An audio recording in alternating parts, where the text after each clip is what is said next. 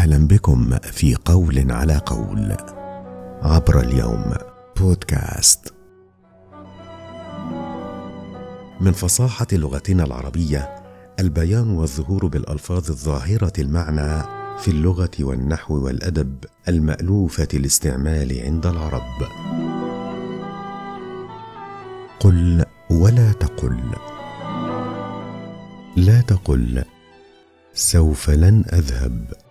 وقل لن أذهب لأن سوف حرف يفيد الاستقبال وهو يقتضي معنى المماطلة والتأخير وأكثر ما يستعمل في الوعيد وقد يستعمل في الوعد.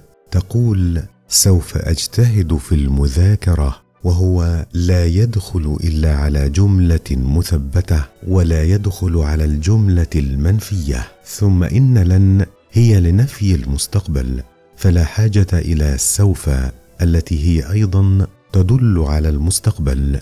قل إذن لن أذهب ولا تقل سوف لن أذهب ولا سوف لا أذهب.